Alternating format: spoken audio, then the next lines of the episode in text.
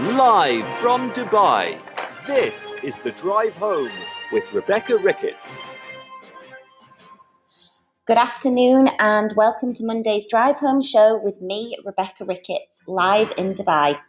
Joining me today with a very different type of show is the CEO of Motive Offshore Group, David Acton. He's going to be discussing education beyond the classroom and leadership. If you've got any questions, please call in or message the show to join in the discussion.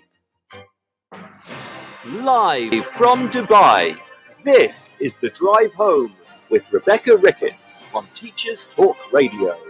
Tune in live at ttradio.org or to join in the conversation, download the Podbean app and search Teachers Talk Radio. Follow the hashtag TTRadio. Tune in, talk it out with Teachers Talk Radio. So, hello and welcome to a very different Monday Drive Home show with me, Rebecca Ricketts. Um, I'm back after two weeks off. I've had a very, very, very busy two weeks at work, which has unfortunately meant a very, very quiet couple of weeks for me on Teachers Talk Radio. However, I am here. And as I said, this is going to be a very different Monday Drive Home show with me. And I'm making a move away from my usual topics. I usually focus on reading, international education, teaching English, and focusing today on leadership and looking at what it means to develop as a professional. As somebody who very openly aspires to be a senior leader, I am really looking forward to opening up the discussion today with a successful leader of business and taking the conversation about leadership beyond the classroom setting. Anyway, more on that later. Um, we've just got three more days here in Dubai until the end of term, and there is absolutely no sign of any wind down until the bell goes at 1.20 on Thursday. As you know, obviously it's 4 o'clock in the UK, it's 8 p.m. here. I'm really feeling it this week. so bear with me, please, as we go through today's show. So yeah, 1.20 on Thursday, not that I am in any way, shape or form counting down the minutes. But since since starting my new role this September, I really feel like my feet have barely touched the ground. I'm definitely ready for the break it's been really interesting coming into this last week of term and kind of reflecting on everything that has happened, going back through my notes of every show. This show's been brilliant actually to be doing whilst I've started a new job because it's almost been like a diary of sorts, I guess, of things that have actually happened. And when I think that this is only like my 12th week in this school, it is crazy to see how much progress has been made across the whole school and the curriculum. And I'll be touching on that a little bit more this afternoon. So, anyway, like I mentioned, two weeks off the radio has meant two weeks being very, very busy at work, and lots and lots has been happening both in and outside of school since my last show with you. Um, today has been a wonderful day. Um, today I led my first school trip in I genuinely can't remember how long. I cannot remember how long it is since I last had a school trip. I think it was actually as far back as September 2019 when I took some students to go see an Inspector Calls at the theatre. So we're talking over two years ago. But today I had the most amazing experience with my Year 9 English group, who are also my form group. Um, basically, for those of you who don't know, Dubai is currently hosting the Expo, the World Expo. It's called Expo 2020 because it should have taken place last year, but as with most things, we're a year behind. But it is an absolutely incredible place to take the students. We've got pavilions from every different country and we've got different themes. Um, and today we were focusing on sustainability. So we took them to Germany, their pavilion, which is all about what sustainability can look like in the future and how cities can become more eco friendly and things that they can do. I mean, I'm talking about all the science, but really the best thing about it for me is the fact that at the end you get to go on this amazing interactive journey and you go in a room that's dark with swings and it's just incredible. Uh, the students really did come away and learn a lot. I really should put that out there. Um, we went to see Singapore, which interestingly, one of my students' fathers I learned today had actually designed that particular pavilion, and that's set like a rainforest. So that's absolutely beautiful.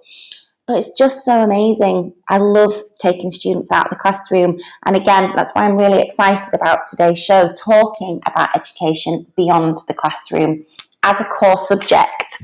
I'm very, very conscious that students have no choice but to study English. And if you listened to my show a few weeks ago with Rebecca Barry, she said and made the really fundamental point if my subject wasn't a core subject, how would I get students to study it? And that's really resonated with me over the last few weeks. So it's been amazing to see the students today outside of the classroom. And they were an absolute delight. They were polite. They did everything that I asked of them. Um, so, yeah, more trips is what I'm basically getting at today. I want to do more trips. I want to go here, there, and everywhere now that we actually can. Um, as I've been thinking about today's show and the things, because honestly, within two weeks, so many things have happened. Um, it's really, again, amazing to kind of reflect on what a long way we've come since September, navigating and negotiating what we call now, obviously, our new normal.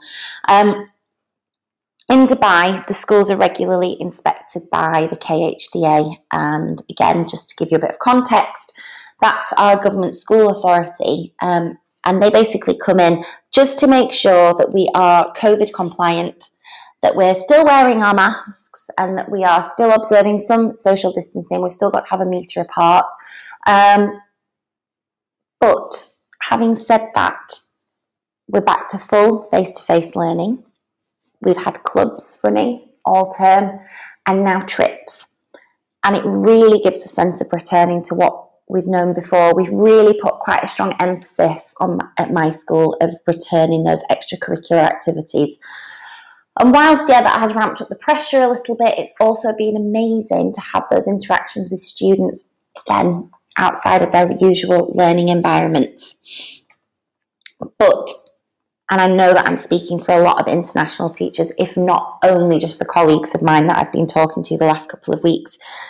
We are quite nervous. It is worrying. You know, we're just about to travel. My last show, my mum was listening, um, and we spoke quite a lot about the fact that I was actually just booked my flights to travel home.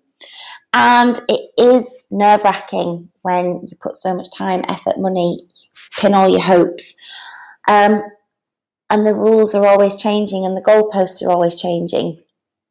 So, next week, next Monday, my next show will be my last show in Dubai. I actually think I'm going to be doing a drive home show at the drive home time, which is super exciting being able to actually do a show at 4 pm. Um, so yeah, fingers crossed for that, but it'll be relatively drama free and I will be back in the UK. I will also be receiving my Teachers Talk Radio mug, which I'm super excited about um, because this is my 11th show, I believe now. So I've hit my 10 show goal, which means I get to come back to Dubai with my Teachers Talk Radio merchandise, which will be heavily featured on all of my social media, as I'm sure you can imagine. But anyway, I digress. I want to go back to talking about trips and I'd like you to just please indulge me just one moment to allow myself the opportunity to tell you about the weekend I had last weekend. Um, last weekend, it was the trip of all trips. It was me and 20 students who have been working together since September on our extracurricular activity. Um, and it was my school's first ever representation at the World Scholars Cup. It was an amazing weekend. It was great to be with the kids. It was exhausting, not going to lie. But it was brilliant to spend all that time with the students. But the best thing was really the silverware that they brought home. So, for people that don't know, the World Scholars Cup is basically um, an international competition that bases itself in various cities around the world. And the World Scholars Cup challenges young people with a really extensive curriculum. It really encourages lateral creative thinking, but it also challenges them in the skills of debate, creative writing, quizzing, general knowledge, teamwork, collaboration. It's a really fun, really lively, really interactive weekend. Um, and the students and I basically worked our, well, the students worked their socks off. I worked my socks off running around after them. Um, but basically, what we saw was the first day, the students were debating up against other students, seasoned schools as well, where I did actually learn, I went in a little bit of a novice, that other schools actually put the World Scholars Cup into their curriculum, um, which I thought was very interesting because we run ours as an extracurricular. So the Friday, the students were there, they were debating, they were doing their creative writing, and they had what's called the Scholars Challenge, which is a very intense quiz, multiple choice quiz that they do by themselves. And then the Saturday, they work together in their teams and they collaborate and they do something called the Scholars Bowl, which is another general knowledge quiz, but slightly more interesting in terms of the topic choices and again, encouraging that lateral thinking. And then we had a talent show, which was just incredible to see the students really developing beyond their academics. And we had girls in year seven, one girl in particular stood up and she sang in front of a room of over a thousand people. I mean, these kids had not been in uh, what we would call a normal school environment since they were in year four, and there she was singing in front of thousand, yeah, I would say about 1,200 people. I was so, so proud of her. Anyway, I'm digressing. But basically, we saw not only did we see the kids have the most amazing weekend, we also saw some pretty impressive winners. Um, which, yeah, so I am just taking a moment because I am very, very proud. Um, but one of our teams won the overall creative writing for the whole of Dubai. Um, the girls were fantastic. It's a collaborative writing challenge, so they basically choose their title individually. They work together, they discuss their planning, and they discuss that together. And then they write individually in silence for 45 minutes. Then they can peer assess their work, and then it gets submitted. And one team of girls won it. And I've never, ever, ever been more proud um, because it was all down to them and what they did. Within that team, one of our students was they're number one in the whole of the competition.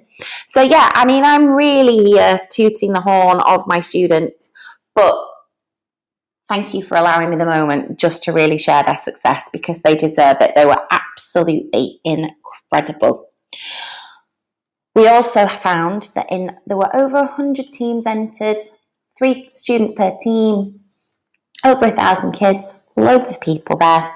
And we placed one of our teams placed 12th in the whole competition. So we're now through to the next round, the global round, and the kids and I both have our fingers crossed that the global round will actually mean that we can travel um, and go somewhere pretty exciting. And in the meantime, we're just going to keep prepping for debate. So I've said it before and I've said it again. If anybody has any ideas, any tested methods for smashing a debate, please get in touch with me. You can either comment in the chat today or you can get in touch with me on Twitter, and I would really appreciate the support and the input. Okay, so that's a lot of extracurricular. Honestly, see, two weeks I've got so much to talk about. But alongside all of this, I am still focusing really heavily on developing our reading culture in the school. So those of you who've listened to this show before know that I've had a lot of guests on here to talk about reading, developing reading as part of the curriculum within English and beyond. Um, I am using the Open University Reading for Pleasure course at the moment, and I have been part of that since September.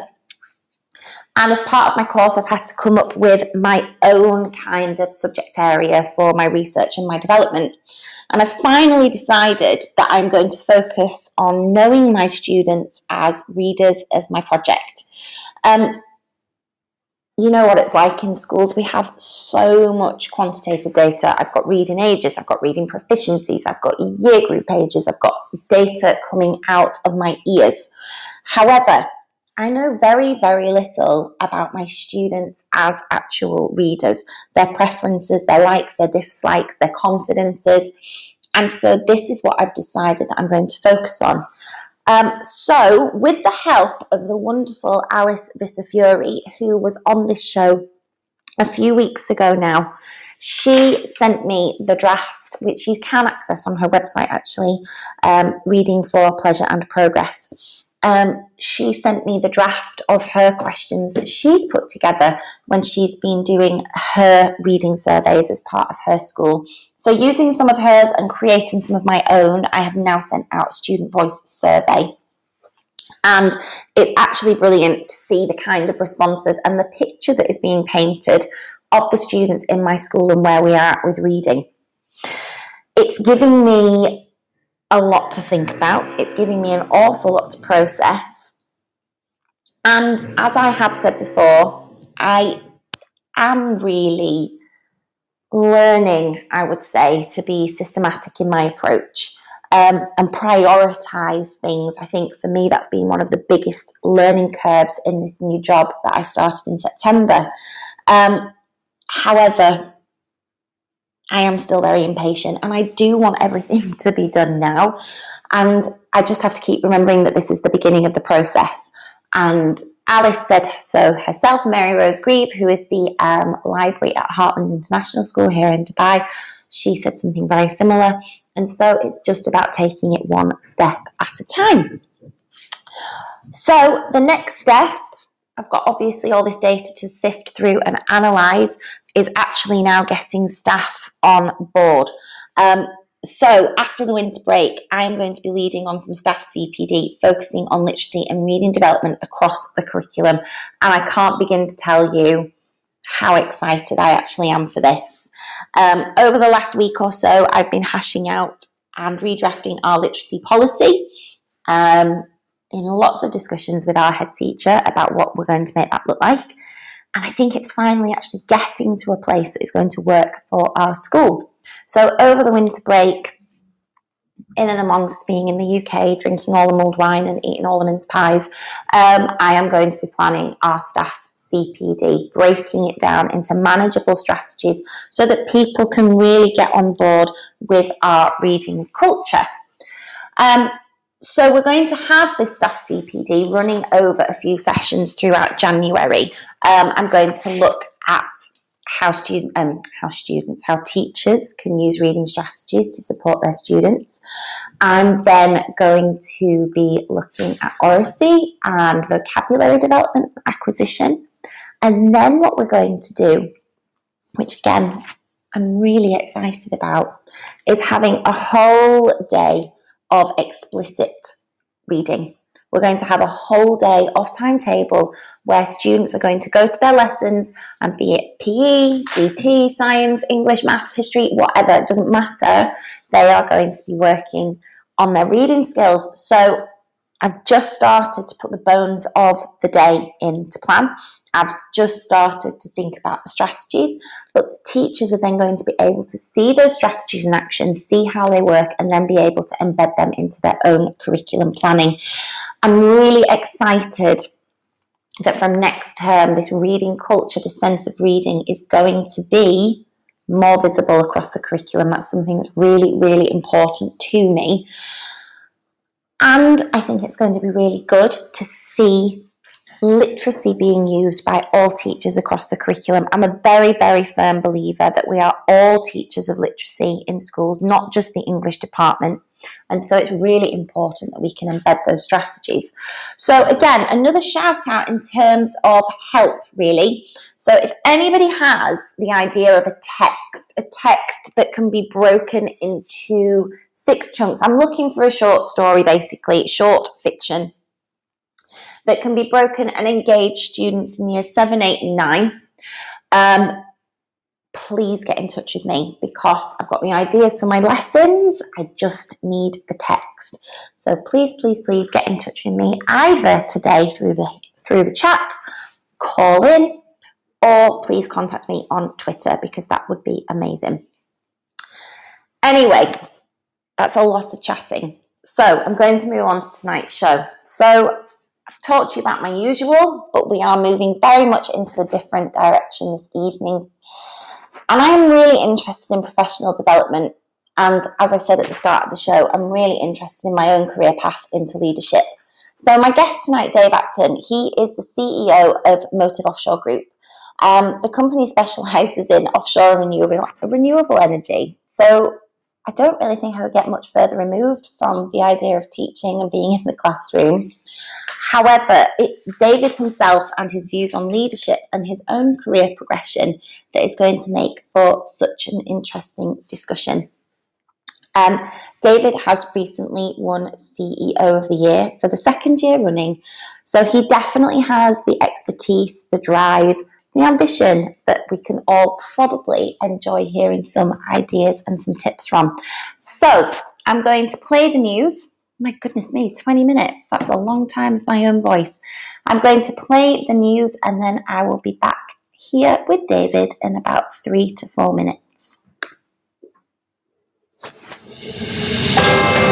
This is Teachers Talk Radio, and this is Teachers Talk Radio News with Gail Glenn.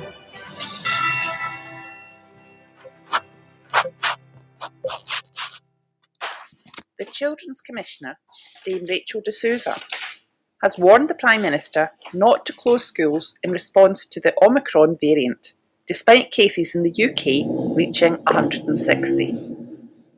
Speaking on the Andrew Marr show, she said, Lockdown was a terrible time for the whole nation. It's also why I think we must not close schools again. We must not. I would urge the Prime Minister not to close schools the children want things back to normal. They took a huge hit for us. We must not close schools again.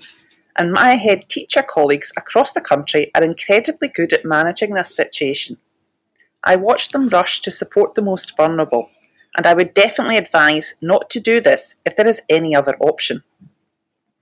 280,000 children were recorded absent from school on November the 25th. 2.6% of all pupils in England.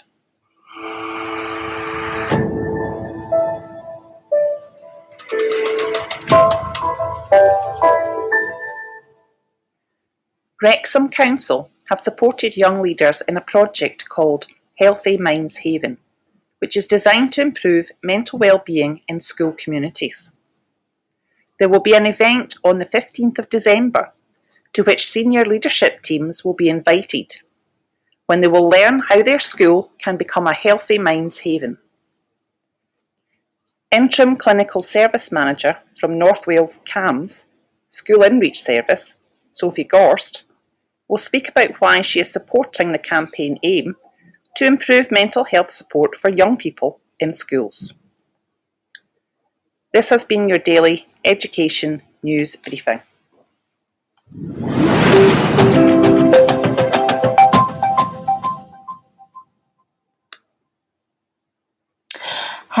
and welcome back. Oh, there we go. I knew I was doing something. There we go. Welcome back to Monday's Drive Home Show with me, Rebecca Ricketts, live from Dubai, where it's 8.23 here and it's 4.23 with you in the UK. So today I am joined by Dave Acton, CEO of the Motive Offshore Group. Um, Apologies if you can hear that lovely little bit of sound in the background. Um, Dave is joining me today to talk about leadership, developing as a professional, and taking education beyond the classroom. So, Dave, thank you so much for joining me today. How are you? I'm fine, and thanks for inviting me on the show tonight. That is absolutely my pleasure. I'm really interested in everything that you're going to have to say. Um, so, as I always do with every guest, can you please kickstart by telling us all a little bit about your education and career route to date. Okay, so um, my career route is probably not the most conventional one, but I think I, I, got, I got through it in the end. So um, I grew up in a small fishing village in the, in the northeast of Scotland. You might be able to tell that from my accent. Um, when I was going through school, the majority of people in the local area and community, they, they all, the, majority of them are either fishermen or, or, or farmers. Um, and as a, as a young a young boy, young man, I saw the fishermen with lots of money and nice cars. And when I was in high school, that's uh, that's what inspired me, and that's what, what that was important to me. So as soon as I finished my um, standard grades, um, I left school that day, and, and the next day it feels like I was on a on a North North Sea trawler. Excuse me. Um, this was great for me as you know I was a, I was a 15 year old boy um, I was making a lot of money. In fact, my, my, my, father he was a solicitor at the time, and I was making as much money as him. So it was uh, it was quite a, quite a shock to my family. Um, and also, you know, my, my, father would probably been in a more sort of professional career. So um, for me to sort of just leave school and go to be a fisherman with, with no sort of, you know, higher or even further education probably wasn't, uh, I probably wasn't flavoured to month at the time. But um, so I did that for a few months anyway. And then at, at the end of August, I got my results in for my uh, standard grades. And um, they were basically all A's and, and had a couple of B's. So on one of the rare occasions, I actually listened to my parents, um, and they persuaded me to go back to school and, and do my Highers. So um, I'm back to school in September to do my Highers, and I did uh, maths, English, geography, and physics. So um, I did that, and then went away to college. Uh, did a year, did an HN Higher National Certificate in Mechanical Engineering. The following year, I did a Higher National Diploma in Electrical Engineering um, I think when I was a, when I was a fisherman, I got the taste for earning and making money. So um, probably to the displeasure of my parents at that time, I, I, left further education instead of going on and continuing a degree because priority for me at the time was um, to get a career and, and go and make some money. So um, I did that.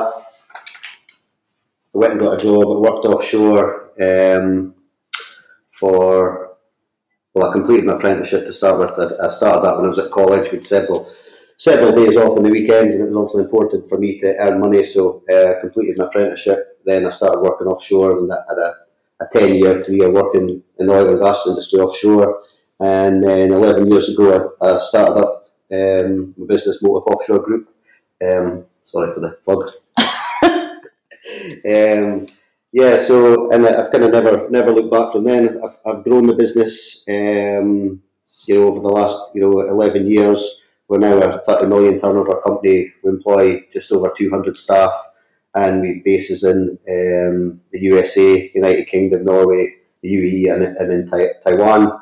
And probably more specific for tonight's topic for um, education beyond the classroom um, I felt, you know, the business had, had grown, employed enough people, and were international enough that the business had actually outgrown my level of education. So this year, um, I started doing um, an MBA. I think, you know, as I've as I've as I've grown, matured, and my business has grown and matured as well. Um, the importance of education has become uh, more prominent in my day to day life. Okay, so that was quite a lot of information, and I hope you don't mind, but I am going to kind of like root back a little bit.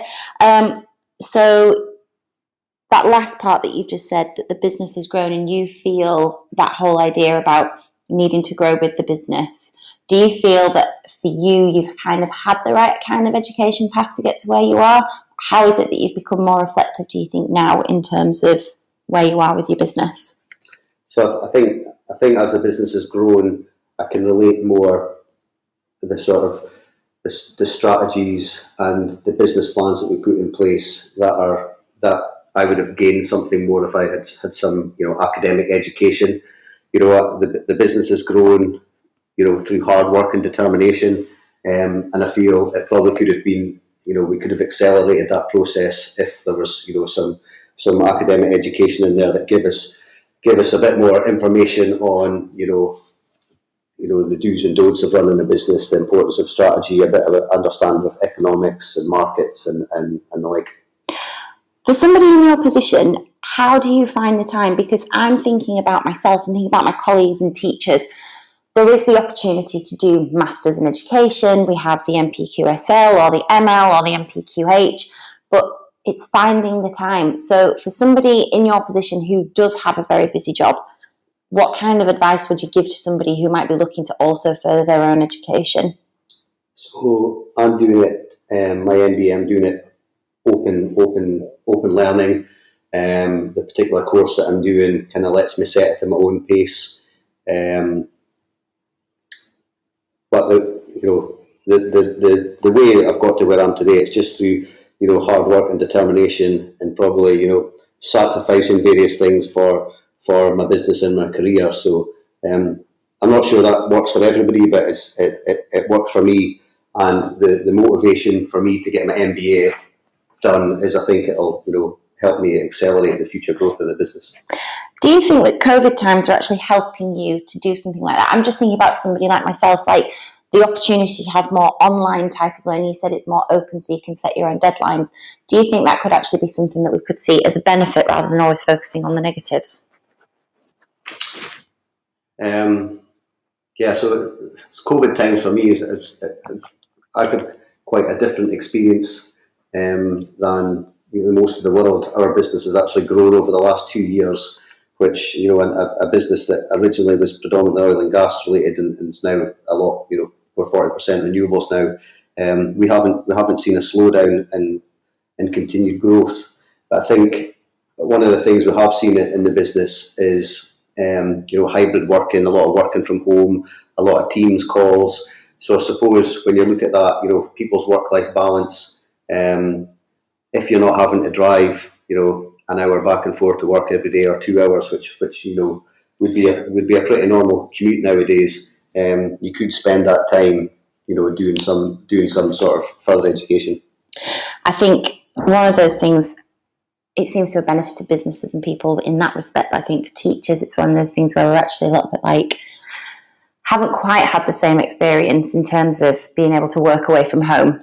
Um, anyway, going to move on because I've got loads of questions for you today. Um, so, you mentioned the start of your career was literally the day that you finished school, you went straight into having a job. Um, what are your benefits, do you think? Sorry, what are the benefits, in your opinion, of um, learning beyond the classroom? Because for me, I'm a core subject. I'm very comfortable in a classroom, behind the desk, or in front of my whiteboard, or with my visualizer. Um, so it's always really good to get a different perspective on life outside the classroom. So I think, you know, from a, from a, from a, from my own experience, learning beyond the classroom, when I, when I was at school, um, you know, I probably wasn't engaged as I, as I could have been. Um, and I quite often asked myself, you know, not just in, in secondary education, but also in, you know, some of the further education I did, you know, I found myself, you know, especially, you know, core subjects like English and Maths, I'm asking myself, you know, why, why, am, I, why, am, I, why am I learning this? How is that going to benefit me in life? Um, now, if I had a life scenario that I could have related that to, I would have definitely had um, much more, much more, much more buy-in um, yeah, I think that's probably. Don't know if that, that answers. No, definitely, because for me, that's always something really important. I think because you can look at things in quite a polarized manner. Like being an English teacher, I'm an English teacher because I love my subject, and I think that always, you know, I try and make that come across. Um, and I think sometimes it's really important to remember that students don't probably have the same passion for your subject as you do. Um, so I think it's always really good for us as teachers to be thinking about this in terms of these students who probably aren't as engaged and thinking about what we're doing, but why we're doing it and trying to root it into real life expectations. Um, so moving on from that, that was kind of like the benefits, but how then has learning beyond the classroom helped or inspired you um, within your career? And again, I'm asking this question purely from the angle of the fact that as a core academic teacher, this is something that can really help other teachers who are in the classroom. Yeah, so I think you know when you're when you're building a career, I think it's really important that you find something that you're good at and you enjoy and you give it your all. So you know you referenced yourself, you know, um, teaching English there, and that is that is something that you're that you've got a, strong ability to. You're really passionate about. You know, it's something you know that gets you up in the morning. You know, if if you're relaying that passion to somebody in, in, in the classroom, but you know, English isn't the thing that gets them up in the morning. You know, you somehow need to find a way to relate that to something that, that interests them. And it's not just English; it could be maths, you know, science, you know, um, any, any of the subjects. So, um, an, an interesting thing that the local high school that I, that I went to have done recently, they've actually taken their, their, their teachers out of the classroom and they've put them out into industry. Now, my business, we, we employ quite a lot of school leavers as, as apprentices, um, and we'd, we'd four of their core subject teacher, teachers come into the business to actually try and relate how um, if you're teaching English or maths, for example, how that actually relates to what these you know young guys and girls are actually doing in, in you know as they're starting their, their working lives, um, with the hope that the teachers can then you know tailor that that sort of you know industry experience to what they're teaching them in the classroom to make it relative. That's a really, really good idea. I love that idea. I think for me, English is one of those things where you automatically assume that because it's always thematic, so you know, you're talking about relationships, you're talking about diversity, you're talking about all these different themes and ideas. But to actually be taken out of the classroom and go into an environment, because before I moved to the UAE, I worked in rural North Yorkshire, very similar setting to kind of what you described where you grew up. And that idea of actually seeing where my students were more than likely going to go and do their apprenticeships rather than going off to go and study English literature at A level, I think that would have been something that was so beneficial. Um, is that something that you've been doing for a while, or is that something that's been happening in your local community for a while, or is this a fairly new venture? No, it's it's it's quite a, it's quite a new initiative, and um, the school has got quite a good relationship with with the local businesses now to the extent where they want to try and you know tailor you know what they're teaching the children especially you know there's there's there's quite a drive on people should be educated on what they're actually what they're really good at. Um, you know and if somebody's going to be an apprentice you know in you know we're essentially an engineering firm um, you know what what what part of you know English or maths or, or one of the sciences do they actually need to concentrate on that's actually going to benefit them you know more when they go into you know their working lives. I think this is something that could actually be really beneficial. I'm just thinking, you know, I mentioned at the start of the show today, here in the UAE, we've got trips running again, we've got clubs running again, once work experiences. You know, that's always one level. I just feel like this is something that could take it to the next step. And I think I would certainly benefit as a practitioner if I could go out into industry in those kind of environments and be able to take that back into the classroom to support my students.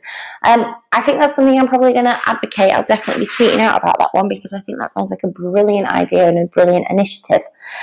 Um, you mentioned earlier on that as you have progressed and your business has grown, you have felt the need that you have had to change some of your education and develop some of your education.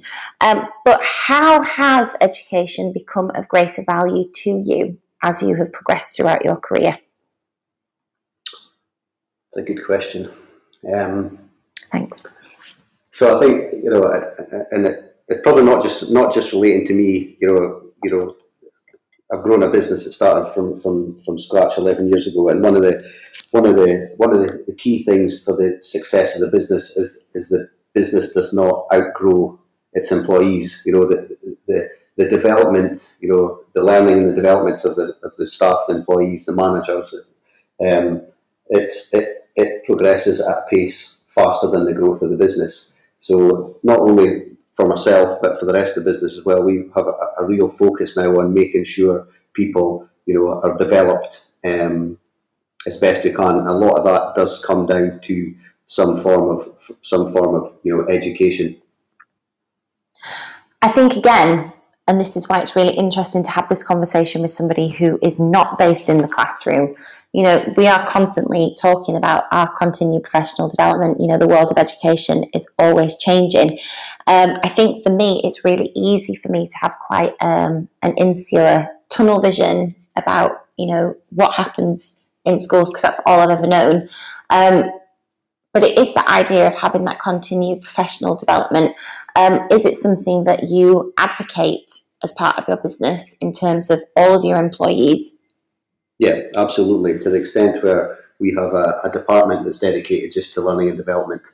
Um, you know, and, and, and, and, I didn't want to button you before, but one of one of the things about when we, when the, the, the teachers have, have come out of the classroom um, into into industry or into into, into my business, um, I find that, that teachers generally have a real passion for what they do, and when they get out of the classroom, I don't know if it's just a release or what, but that passion comes bursting out, and the enthusiasm to get involved in what's happen happening um, with you know the, the, progression of their students, the development of their students as they move they move on in their lives and develop their careers. Um, it's really encouraging. Um, what the what the what the teachers are taking away. Again, I just think that is such a good idea, and I just feel like it's one of those gaps that I can't believe hasn't really been filled massively in other places. Anyway, before we carry on, I'm very mindful of the time and the fact that I haven't even played the adverts yet. So I'm going to go with the adverts and then I will be back with David in about a minute. Need support with your phonics teaching? Did you know Oxford University Press now has three DFE validated programs to help you? Read Write Inc Phonics, Floppy's Phonics, and the brand new Essential Letters and Sounds. Essential Letters and Sounds will get all your children reading well, quickly, using phonics books you may already have in your classroom. Developed by the Knowledge Schools Trust English Hub, it's affordable, easy to use, and makes teaching phonics with letters and sounds more effective. Whatever your school's phonics needs, Oxford has the solution. To find out more and receive support from your expert local educational consultant, visit oxfordprimary.com forward slash phonics. Hello and welcome back to Monday's Drive Home Show with me, Rebecca Ricketts, coming to you live from Dubai, where I am joined by David Acton, who is the CEO of Motive Offshore Group. Um, as you can tell, David is definitely very Scottish, uh, but his business is now spanning through the UK, the UAE, Norway, Taiwan, and America, I want to say. Am I right? Well done. Oh, that's good. Thank you. So I've got all of those listed down, and I haven't. That was from memory. Um, so it's really great to have David on today because I am focusing on a little bit of a different track from my usual and having a discussion about leadership and looking at education outside of the classroom. Um, I mentioned earlier on in the show that David has grown his business from scratch and is now recognised. And I'm sorry because he gets really embarrassed, but I'm doing it anyway. Get he's acknowledged as CEO of the year for two years running. So he's a very good person to have us talking about leadership, leadership qualities and skills, especially when we're trying to think about outside the classroom. So, David, that's my spiel done. Thank you so much again for joining me this evening. Thank you.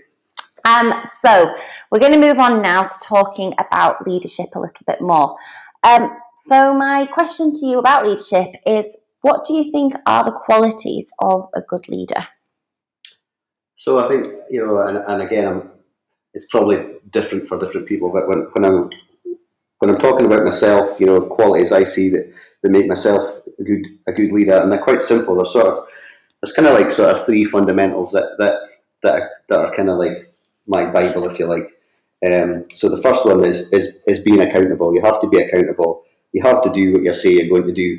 Think in in business, and I'm sure it comes across in, in, in teaching as well. You know, um, you know, if if a manager or a leader, you know, if they say they're going to do something, they're going to commit to something that doesn't happen, it just leads to frustration, and you know, it, it you know, it undermines the relationship. Um, and the, the second one, moving on from that, is is um, building trust. Trust within your team, and it needs to be it needs to be two way trust. Um, and I think one of one of one of the skills I sort of or skill. Um, one of the things that somebody's do for that is you know to build trust with something you need to give away a little bit of vulnerability. You know if you give a lot, give away a little bit about something for yourself, you're going to get you're generally you're going to get something back. And the the third one is is actually it's it's really simple, and in fact all of these all of these three are simple, and that's just just just to listen. You know, if you want to be a good manager or a leader, um, it's it's very unlikely that you're going to be smarter than your accumulated team that you manage and lead. So um, it's really important that, that, you listen um, to what people are saying.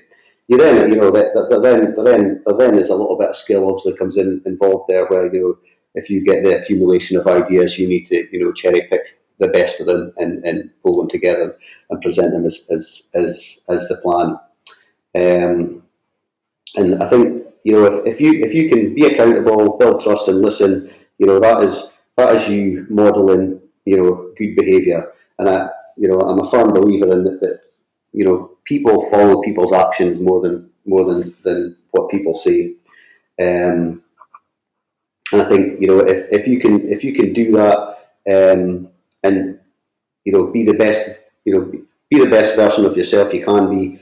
Um, and that sort of ensures also that you don't enable poor behaviours. You know, if you start, you know, simple things like if you're late for meetings or you cancel meetings last minute or you don't deliver on your promises, you know, that's poor behaviour. And if somebody sees you as a, a leader or a manager doing that, then they're going to think, oh well, you know, if he can do it or she can do it, then then so can I. So, um, yeah, modeling good, behaviour is uh, definitely a key to being a good leader as well. Um, I'm just making all the notes as I'm listening to all those things because there's quite a lot that I actually want to go back and unpick a little bit more. Um, so a few years ago, I was doing my NPQSL in the UK, um, which is the qualification to support you getting into senior leadership. Um, and one of the things that I really took away from that was not better, not worse, just different. And that's something that I've really tried to apply to loads of different facets to my life. You know, people approach things and it's not a better approach, it's not a worse approach, it's just a different one. However, what you've just said, those ideas of being accountable, building trust, and listening, they've really resonated with me, and I think they will resonate with a lot of the people that are listening. And this is one of the reasons why I really wanted to change tack today and get somebody who's not in the teacher bubble. I find myself often speaking about our profession as if it's the only job in the world. And I can catch myself when I'm on the show doing it and having teacher guests on here. I can hear us talking. But that idea of what you said, people following people's actions rather than what they say, that idea of the amount of dissatisfaction that I think people can feel in the leadership that they follow, whether that's their middle leadership, that's their direct line manager, whether that's senior leadership, I wonder, and this isn't really a question for you, but it's more just amusing whether this is one of the issues that we've got with education as a whole. And on the general, the things you were saying there, I could really resonate with. There were circumstances and situations that I heard you say about following through on promises, um, not making promises that you can't keep, that have definitely dented trust in my leaders that I've had. So, just to reiterate, the three key areas there being accountable, building trust, and listening, and that idea of modeling good behavior, they are your key elements to being a good leader. Yep, and um, yeah, I, I, I try my best to portray them, you know, throughout, throughout, you know, everybody has a everybody has a loose moment now and again, but you know, generally, you know, that that is that is what I live by. You know, from time to time, yeah, you have to make a difficult decision or a hard decision. You know, that might be you know good or bad to certain you know individuals, but um, I think you know to be a good leader, if you if you if you can abide by those you know three or four items, then then you're going to get well respected and you're going to pro- progress in your chosen career have you learned that, do you think, through personal experience of yourself being a leader, or do you think you've learned that through poor or good leadership examples that you've encountered throughout your career?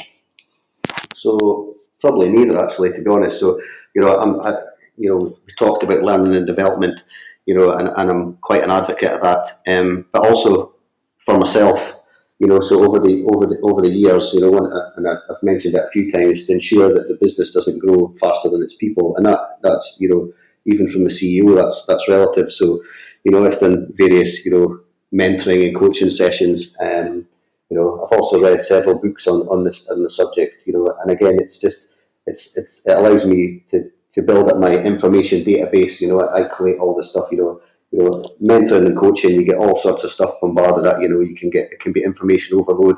I think you know the, the, the skill as a leader has been able to sift through that and taken taken away the, the important ones or the key ones that you can you know, you know you can you know bring into your into your career and, and benefit you. Um, I'm not going to put you on the spot immediately unless you can answer this, uh, but you did just say that you've read quite a lot of books about leadership. So if you could have a think as we are talking I'm going to come back to that at the end. If you can give any recommendations about leadership and working with different types of people, that would be very much appreciated. But you don't have to do that right now unless you absolutely can. Um, so, I can't. Oh, sorry, I am just like, straight like, moving I like, on. I like the pressure. So, okay. You know, um, I forget the author, but the, the, first one I ever read was a book called um, Five Dysfunctions of a Team. Um, now, I'm not sure how you would. Yeah, no, you know, you can you can relate that to any team. It doesn't need to be, you know, a, a team in a business like mine. It could be, you know, a, a, a team in a, in a in a in a school as well. Um, and when you read it, you know, all of a sudden you can relate to, you know, you know that person that's sitting in a meeting that they've got their laptop open and they're typing when they should be listening, and you, know somebody will call them out. You know, what are you typing about? And it'll be, oh, I'm taking notes for sure they're not taking notes. You know, every, every, every meeting's got one of them in them. Uh, you know, and there's a few there's a few things like that that that, that, that, that you'll pick up on, and you'll instantly relate to people that, that are in your professional life.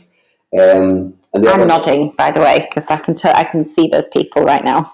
The, the, other the other book I've read recently is a book called The Principles by uh, Ray Dalio, um, which again it's it's somebody you know discussing their career and their lives, the decisions they've had to make and why they had to make them. And again, it's another book where, you know, maybe not everything, but for sure some of the things that happen in this guy's in this guy's life, um, you can relate to.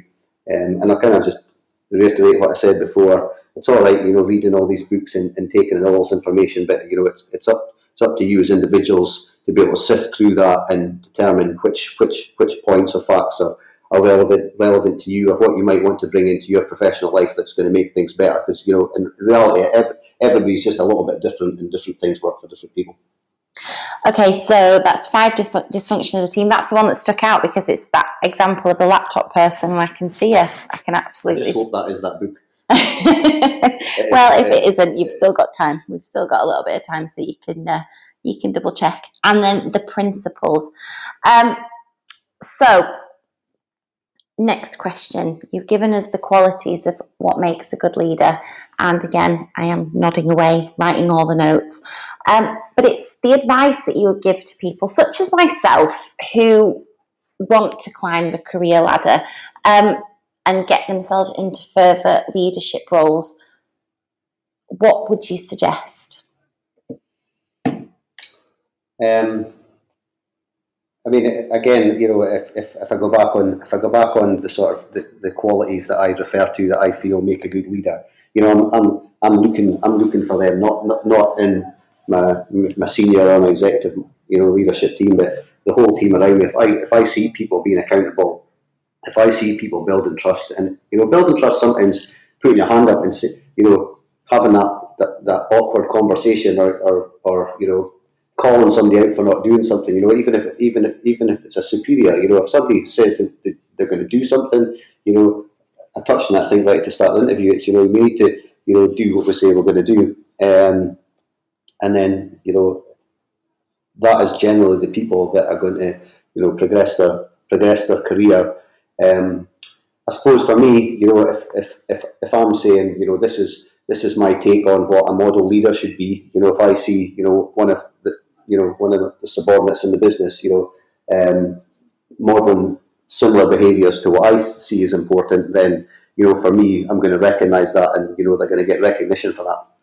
I think one of those things when you're in the job, even though you know that you want to make that progression, you get so bogged down sometimes in the day to day. Like at the start of the show, I was just given a bit of a recap of everything that's happened in the last two weeks. And the reasons why I've not been able to be on the show is because I've been so busy at work and it's so challenging. And I'm really sorry if you can hear that noise in the background. I don't know why somebody would think that drilling at nearly 9 pm Dubai time is the way to go, but there we go. Um, but it's that idea about actually being able to make yourself stand out and being able to think about you know what you can do to put yourself out there I'm going to be really personal now. One of my biggest fears about being a head of English is when I wasn't a head of English and I was in an English department and I've been a head of English, I keep seeing people get promoted around me. People who may be better than me, different to me, but getting the kind of roles that I think I could do that job and I want that job. How would you advise somebody? This is quite specific. How would you advise somebody who is obviously comfortable in their position but actually wants to make the next leap up to kind of put themselves out there a little bit more? Yeah, I mean, I think one thing that I would say if you see people getting promoted ahead of you and you don't, you, you maybe have an expectation that maybe you should have got the job over them, is you know there's there's probably a few sides to that story, and you probably don't know all the information.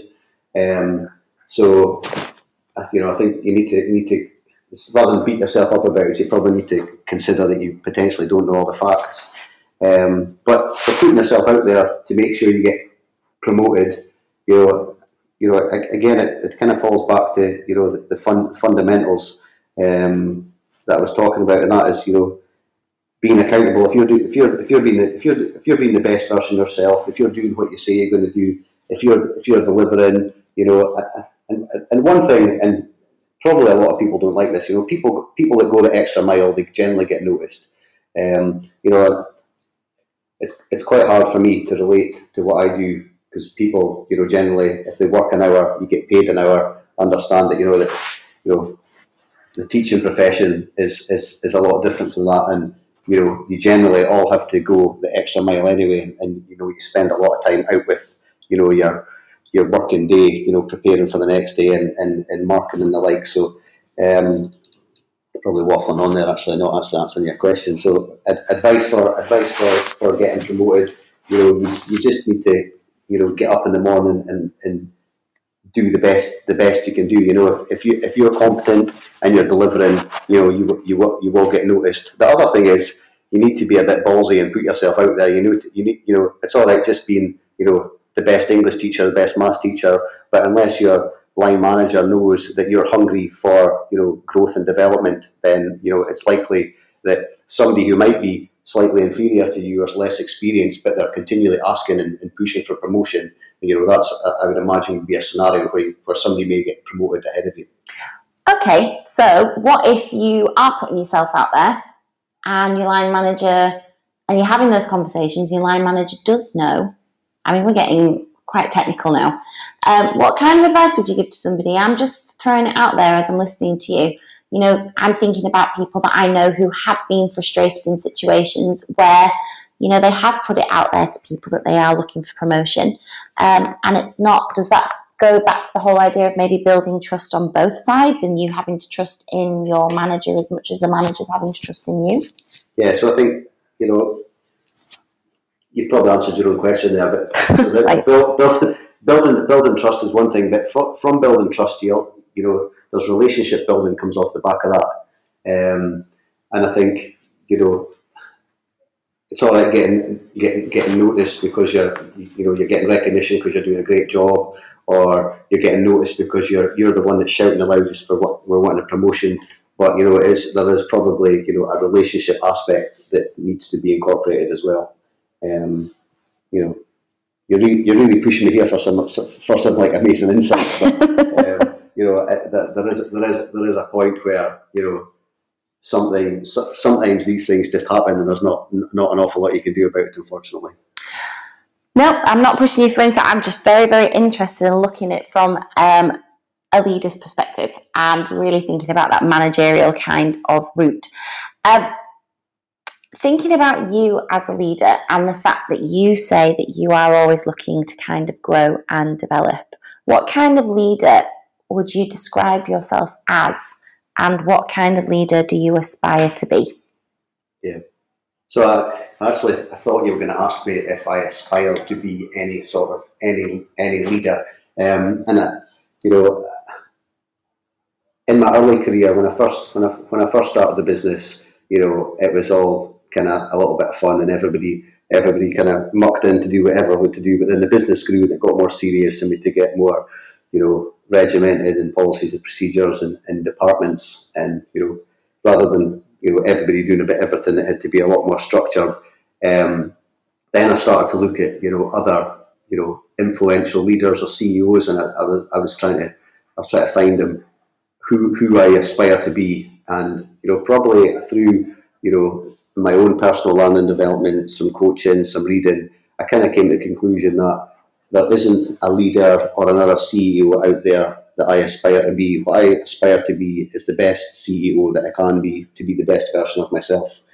Um, and you know, I don't want to live off the back of somebody else's legacy. You know, I want to, you know, in years to come, you know, I'd like people to look look over my business, and you know, it will be, you know, David Acton's legacy that they're looking for, as opposed to anybody else's.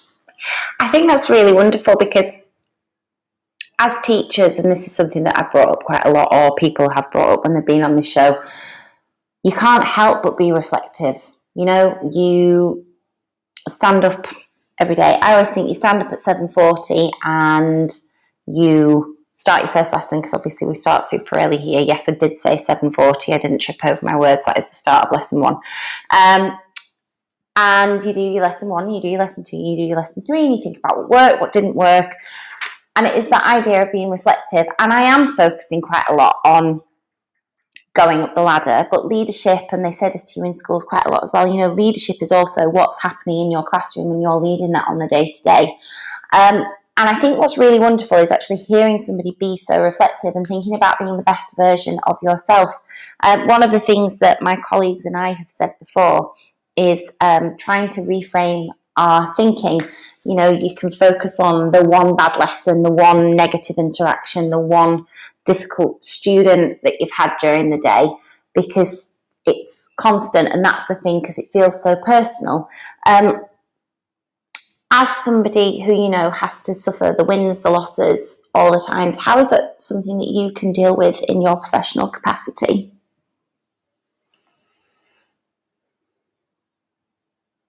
hmm. That's a good question so um,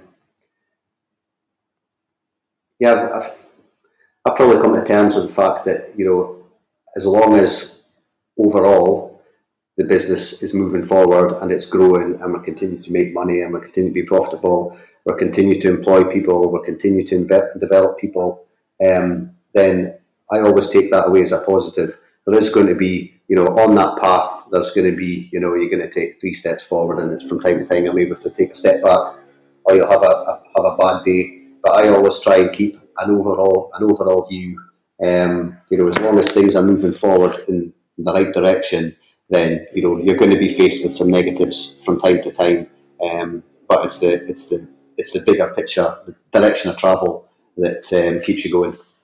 Um, I'm literally writing that down as you say the bigger picture and the direction of travel. Um, that's so important, I think, for us all to remember. Um, so recently, obviously, in my new job, my biggest my biggest shift of change in culture when I started um, was thinking about readdressing the assessment assessment system because in our school, as I've mentioned before, we've gone from year six into year seven, they've grown from year seven into year eight, and now the year eights have grown into year nine.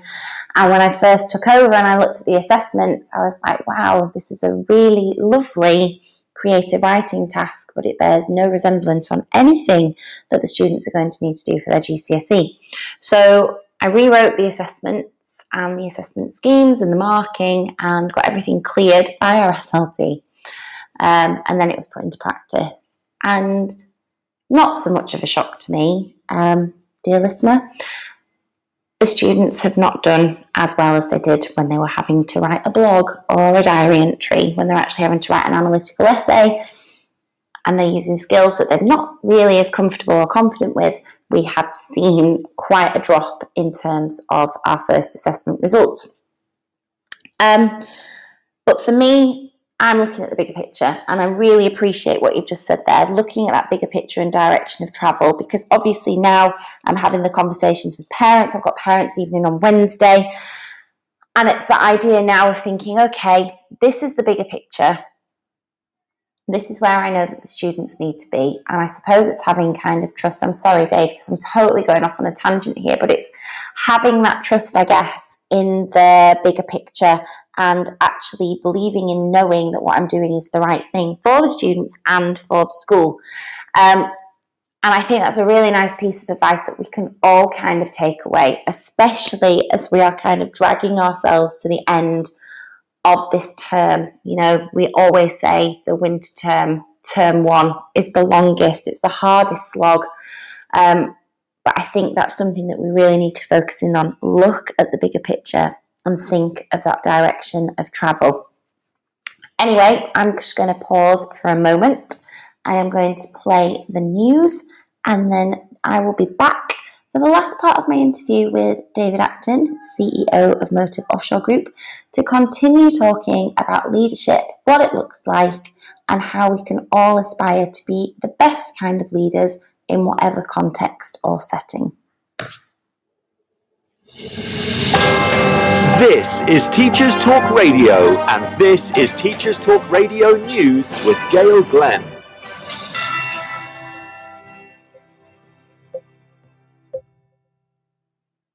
The Children's Commissioner, Dame Rachel de Souza, has warned the Prime Minister not to close schools in response to the Omicron variant, despite cases in the UK reaching 160. Speaking on the Andrew Marr show, she said, Lockdown was a terrible time for the whole nation. It's also why I think we must not close schools again. We must not. I would urge the Prime Minister not to close schools the children want things back to normal. They took a huge hit for us. We must not close schools again. And my head teacher colleagues across the country are incredibly rushed to support the most vulnerable. And I would definitely advise not to do this if there is any other option. 280,000 children were recorded absent from school on November the 25th. 2.6% of all pupils in England.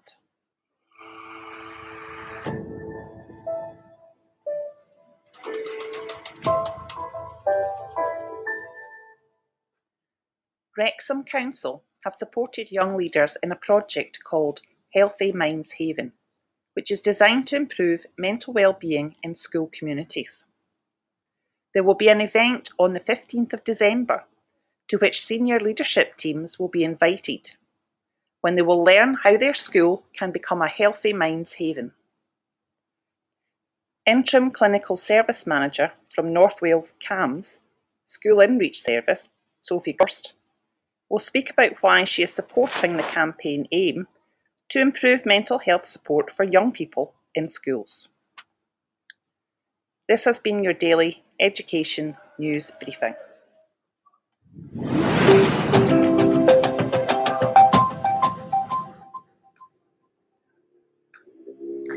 Hello and welcome back to the last part of today's Drive Home show with me, Rebecca Ricketts, coming from you live, coming to you, sorry, live from Dubai, uh, with my guest David Acton, CEO of Motive Offshore Group. Um, so today's show has been all about leadership and developing as a leader and thinking about what strong leadership actually looks like. Um, I've taken a complete turn away from my usual type of show to really think about what leadership actually looks like in the classroom and actually beyond because those skills are so transferable and it's really interesting to speak to somebody who has got such a broad and varied leadership experience. So, David, thank you again so much for joining me this evening. Um, I'm going to start by asking you a little bit of a personal question and going back to your days at school. Um, so, which teacher left a lasting memory for you, and why was that? Um, the, the probably the probably is one is I don't know if it's a lasting memory, but there's, there's one teacher I always I always come back to, and and it's it's quite amazing that she's she's stuck stuck with me 37 years later um, showing my age now.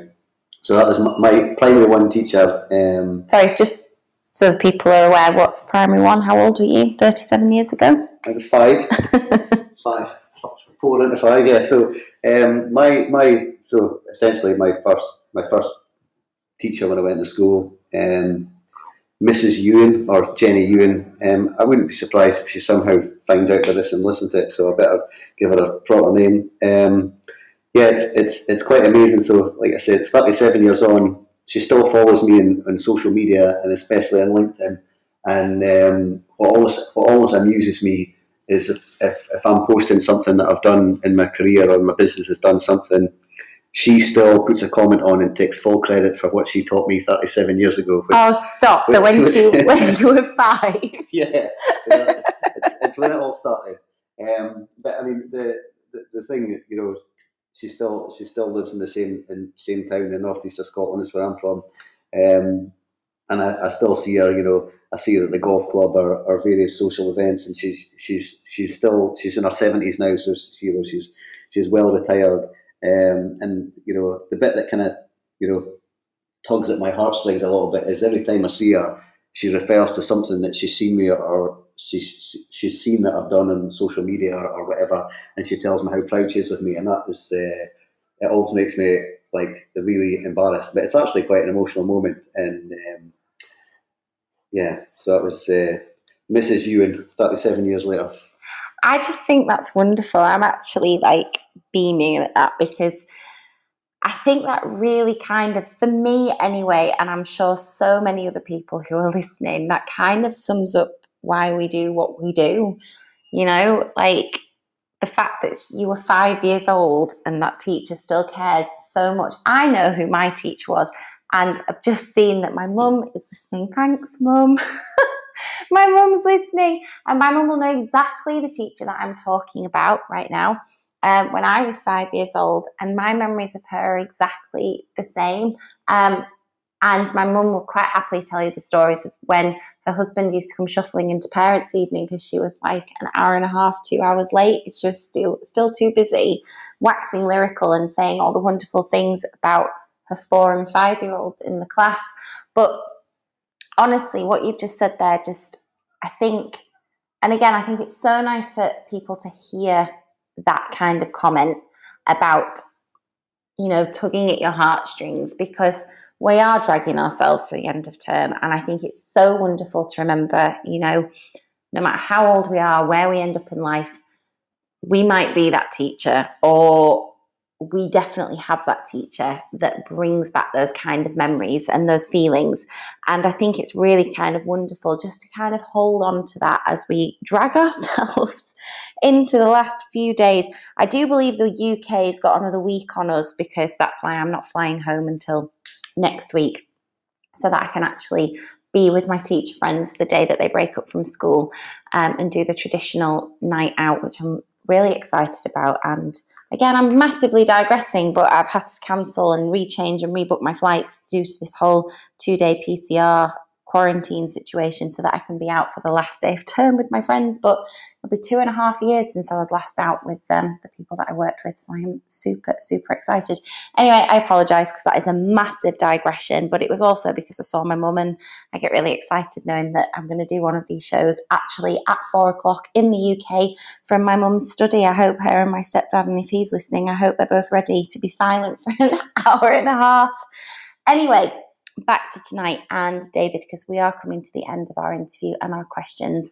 Um, before I kind of get you to recap on some of your key points and things that you have said, um, what would you say to your younger self, the David that walked out of school at 16 and decided he was never going to look back? What would you say? I mean, I think the direction that, that my life and my career career's taken, you know, um, I probably wouldn't say I've got regrets. So uh, I think, you know, advice to my younger self or, you know, any any sort of young person, you know, it's, and this, this is relating to me, you know, I'm not sure when you're at school, um, you're going through your education, if you I would think there's only a few people that have got their minds set on a certain career when they're going through their high school. Um, but you know, where I where I've got to today, you know, stuff I've done with you know mechanical engineering, electrical engineering. When I went further education, it was stuff it was stuff that interested me and the stuff I was pretty good with. I was kind of I was I was good with my hands and I was I was fortunate I was quite good with my brain as well. So um, I think you know, you need you need to find what what you're good at, and you know, if you're good at it and you enjoy it, you know, focus on it. And I think you know your your, your life's going to evolve from there. Um, one one thing that you touched on earlier was that, that you, you felt your your kids were better at writing blogs than they were at writing analytical essays. hundred percent. That's because they write writing blogs and not writing analytical essays. So you know, it just reiterates my point. You know, find find things you're good at. You know, um, you know, and you're enjoying them and, and focus on it. and you know, life, life, life, life in your career will, will evolve from there. Um, I am going to say there is always time for them to be writing blogs, but they also do need to write the odd analytical essay. Not that I advocate teaching to the exam, just putting that out there to everybody that is listening. Um, but it is definitely a skill that they are going to need. Um, we're coming very rapidly to the end of our interview. Um, I feel like you have given lots and lots and lots for us to think about and to kind of just recap and summarize over. Um, so today, we've kind of gone about thinking about learning beyond the classroom and thinking about how that has helped and inspired you. Um, thinking about how you manage to make the time, and this is something again for teachers who are listening, making the time between you know balancing developing yourself as a professional and actually thinking about your career as it's going day to day and making sure that you know if those are things that are, are interesting you i'm right in thinking that it's not just about making sure that they interest you but actually kind of carving out the time and forging the time no matter how busy your day-to-day life gets Yeah. sorry david was nodding Yeah. by the way forgot, forgot. I, was just, I forgot on the radio there for a second. Just, just nodding. But I think you know, you know, a, a, a, a valid point there that you made was around you know developing your career and developing yourself. You know, the two of them need to go. The two of them need to go hand in hand. And you know, there's a lot of you know the position I'm in. You know, the the, the position that you, probably majority of the listeners as, as, as teachers are in. You know, you're you're working in quite a high stress environment. You're doing, you know, you're working a lot of hours in the week, um, but you need to make sure that you take time, you know, for yourself, you know, in your personal development. You know, we've got quite a big focus on it in the businesses now. You know, it's health, health and well-being as well. You know, you need to take some time out, you know, um, you know, for yourself. Now that, you know, that that might be to develop yourself as a person as well but there's sometimes, and, and you know, and I'm, and, I'm, and I'm sure, you know, I can relate to my position and, and teachers as well. It's really difficult to switch off. Um, you know, there's always there's always something to do. You're, you you probably never fully switch off. You're thinking about, you know, what tomorrow's lessons are going to hold, or you know, or you know, you know, extracurricular activities. You know, these kind of things that you that, that get thrown at you as well. So um, it's really important to make sure that you that you take the time out to make time for yourself. Um, I'm absolutely going to touch upon that really quickly with you because that idea of health and well-being that was um, a topic. And I was thinking about this topic today actually because it's something that I spoke a lot about during the summer holidays, and it's amazing, isn't it? And I was like, I'm going to have all of these New Year's resolutions, and I'm going to make sure I really take care of myself whilst I'm teaching. Um, and we say it every year. Um, but health and well-being, what kind of things do you do? Like you say, you're in a high-pressured environment. Teachers are in a high-pressured environment. What do you do to take time out for yourself to make sure that your well-being is obviously accounted for? So, you know, it does. It takes it takes a lot of discipline. It took me a lot of years, um, and I'm still not. I've still not mastered it, um, but I'm trying. Um, you know, our business has grown pretty aggressively over over the years, and you know, for for you know a large portion of that time, you know, the business was my life. Um, you know, and and as I've kind of got, got into it more, it, that was all I did. You know, I, I, I did I did nothing else. And any time I wasn't working, I was tired and I was sleeping. You know, or I was grumpy because something wasn't going to plan. You know, and another another you know apologies, but I kind of I'm a bit disciplined and I live my life life by some rules, and I quite believe in you know you need to eat well, sleep well, exercise well. They're sort of the sort of the like the key fundamentals of life, you know. And if you're in a high pressure situation, you're really busy, you find you know you don't eat very well, or you eat at random times, or you eat poorly, um, and you know you take pressures home with you at night. You know, I used to be, you know, when I, in in the UK Sunday nights I used to never be able to sleep because I'm thinking what's what's going to happen, you know, um, through the week. And because you're not eating well, you're not sleeping well, you become not very healthy. So it's really important to you know take some exercise. You know, even if it's just going out for a walk, you know, get some fresh air, clear your mind. So yeah, um, I kind of you know try and try and try and live by another three rules: eat well, sleep well, exercise well. the list of three, the English teacher's dream over here. Um, I think what you just said there about as well the business being your life and not being able to switch off. Um, two weeks ago, when I had my interview with Connie Maitland, um, the head of English in New Mexico, in Mexico, sorry, Mexico City, um, she said that job teaching, sorry, is a job, not a lifestyle. And I think that that's something that's really, again, important for us to remember. I'm going to hold my hands up thinking about this, and I said I was going to talk about this in previous shows and future shows. Um, I've definitely fallen down the rabbit hole this term of teaching being a lifestyle. Um, it's definitely consumed more of my time than I had wanted it to, had planned for it to. Um, and I think that that, quite honestly, is not going to change so much when I get back because we have got our first, it's called a BSO inspection, a British, C, British Schools Overseas Inspection. I have to remember all these acronyms over here. Um, and that is scheduled for the last week of the first term back. Now we go back to school in Dubai on the 2nd of January. Um, I'm hoping I don't still have a party headache. If anybody from school is listening, I promise I will be absolutely raring to go. Um, however, that last week of the first half term, we are going to have our BSO inspection, um, which is a fairly big deal, especially being core subject. Hate to always bring that one up, um, but thinking about the fact that it's not just a lifestyle. So, those ideas again, those three rules of eating well, sleeping well, exercising well. Um, again, I will try and embed, but I think that is something again that we need to really think about in terms of our own well-being and managing our own burnout and making sure that we are taking care of ourselves and looking after ourselves rather than this constant, what feels like limping to the school holidays. Um, Anyway, we are coming close to the end. I need to play the adverts again, and then I'm going to come back with David just to wrap up a few things that he has said, and then that will be your Monday Drive Home show. So I will be back with you after this. Need support with your phonics teaching?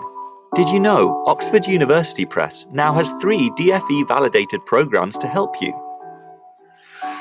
Read Write Inc. Phonics, Floppy's Phonics, and the brand new Essential Letters and Sounds. Essential Letters and Sounds will get all your children reading well, quickly, using phonics books you may already have in your classroom.